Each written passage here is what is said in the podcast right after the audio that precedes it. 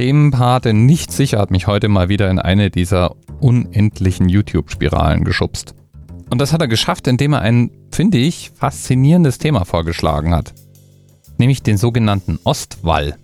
Der Ostwall ist ein von den Nazis ausgebautes Tunnel- und Bunkeranlagensystem, das in Polen errichtet wurde, um sich gegen eventuell aus dem Osten vordringende Aggressoren verteidigen zu können.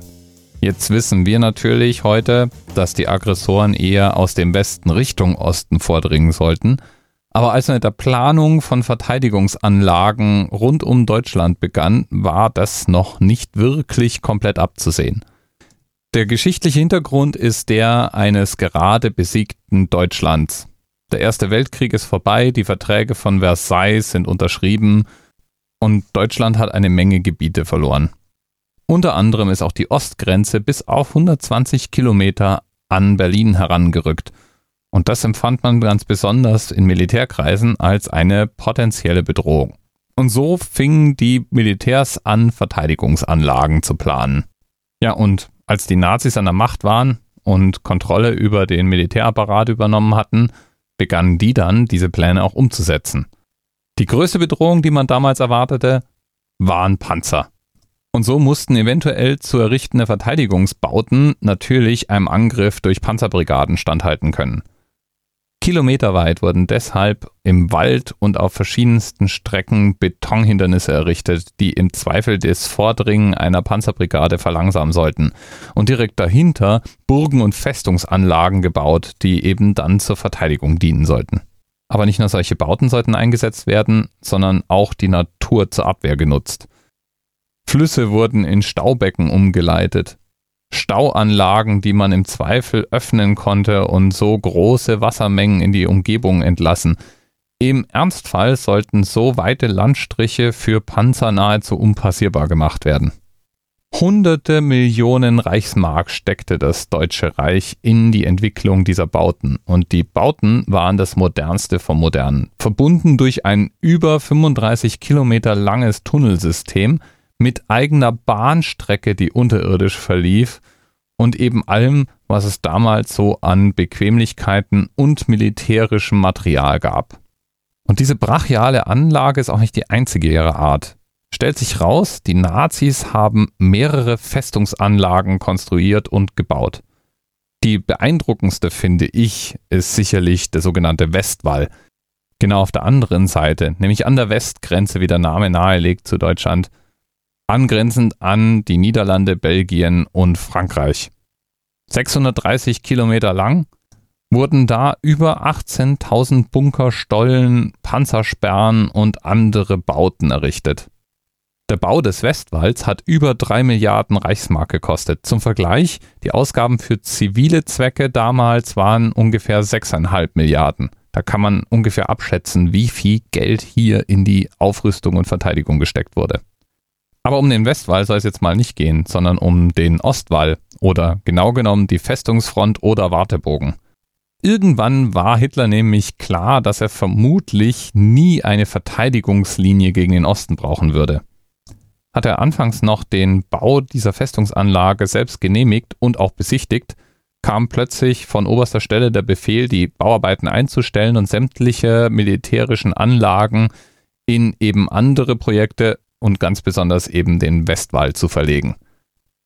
Die Bauarbeiten waren schon ziemlich fortgeschritten und einige Sachen wurden auch noch abgeschlossen, aber alles, was es so an Gerätschaften in dieser Festungsanlage im Osten des Landes gab, wurde verladen und weisungsgemäß eben an die Westgrenze des Reiches geliefert. Militärisch war das erstmal verständlich, denn Hitler hatte ja vor, in Polen einzufallen und tat es dann auch und dachte dann damit auf eine Verteidigungslinie wie den Ostwall verzichten zu können. Das stimmte auch bis 1944, als klar wurde, dass der Vormarsch der Roten Armee von Osten her nicht zu stoppen war. Stadt für Stadt wurde von den Nazis befreit. Und der Gedanke kam auf, dass man den oder Wartebogen wieder befestigen und in Betrieb nehmen müsste, um den Panzern dort Gegenwehr leisten zu können. In Windeseile wurden Gräben ausgehoben, wurden Drahtsperren errichtet und es gelang, eine durchgehende Feuerfront für Maschinengewehre aufzubauen. Und am 28. Januar 1945 war es dann soweit. Der erste Angriff der Roten Armee auf den Oder-Wartebogen genau im Zentralbereich. Das blieb auch nicht der einzige Bereich, der angegriffen wurde, aber es war der erste, der fallen sollte. Nach ungefähr drei Tagen nämlich.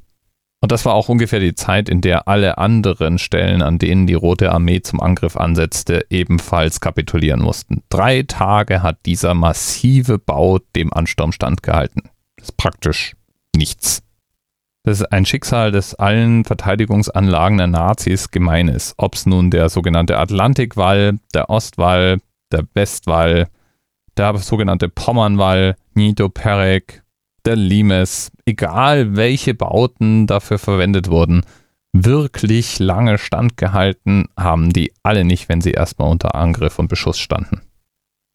Mit Ende des Krieges wurden viele dieser Anlagen, wenn sie nicht durch die Kampfhandlungen zerstört worden waren, gezielt gesprengt.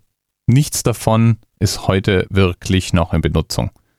Aber die 35 Kilometer langen Tunnel, die existieren immer noch. Und natürlich gibt es Teile des Walls, die in hervorragendem Zustand sind und zum Beispiel als Museum genutzt werden können. Ein solcher Teil ist das sogenannte Panzerwerk 717, der Themenanker der heutigen Sendung in der man ganz offiziell nicht nur ein Museum besuchen, sondern auch eine Tour in die Festungsanlage und die Tunnel buchen kann. Denn auch wenn diese Tunnel existieren, sind die natürlich nicht freigegeben, um einfach mal so reinzulaufen. Kann man zwar freilich, weil viele Eingänge durchaus irgendwo in der Landschaft sind, erlaubt ist es aber aus Naturschutzgründen nicht, weil inzwischen das Tunnelsystem von Fledermäusen erobert wurde und damit eines der letzten und bedeutendsten Fledermaus-Niststätten Europas ist. Und die will man ja schließlich nicht stören. Macht ja auch keiner. Ganz besonders Geocacher. Die machen das ganz sicher nicht. Wie dem auch sei, Themenpate nicht sicher hat eine ziemlich coole Dokumentation ausgegraben. Findet sich auf YouTube und in den Notizen zur Sendung. Ist nämlich schon irgendwie brachial, der Bau. Und interessant, was die Nazis alles versucht haben, um sich für den Kriegsfall zu wappnen. Bis bald. TMRS 10, 9, 8. The experience of 47 individual medical officers. Was hier über die Geheimzahl der Illuminaten steht. Und die 23. Und die 5. Wieso die 5? Die 5 ist die Quersumme von der 23.